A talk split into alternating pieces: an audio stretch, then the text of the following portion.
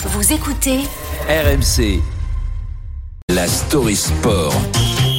Avec Cédric Dandeville, retour aux affaires courantes. Cédric, moins de 10 jours après la fin de la Coupe du Monde de foot, les joueurs sont déjà sur le pont avec leur club. Oui, vous pensiez peut-être que les mondialistes auraient le droit de se la couler douce, de se reposer tranquillement en vacances. Mais non, ils vont à leur boulot.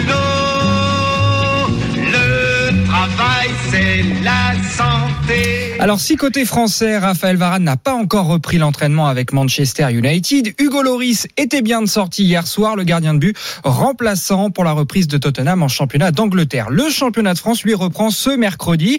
Avant un déplacement à Auxerre, les joueurs de l'AS Monaco ont retrouvé deux tricolores entrés en jeu lors de la finale contre l'Argentine et pour leur retour à l'entraînement hier, Axel Dizazi et Youssouf Fofana ont été accueillis comme il se doit par Ruben Aguilar notamment.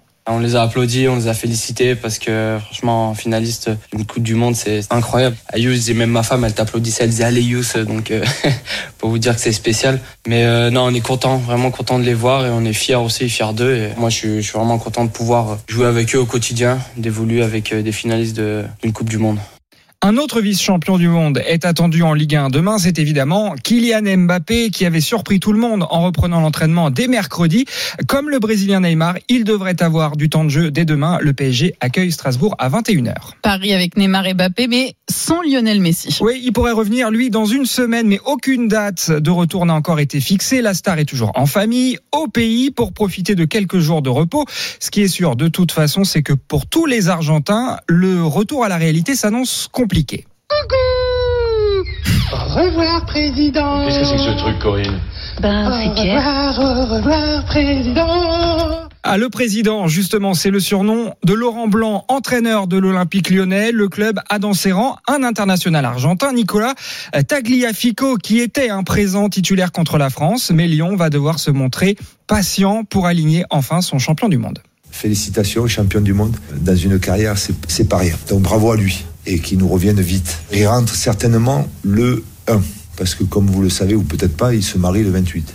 Il, il a beaucoup de choses à fêter, ce garçon, moment.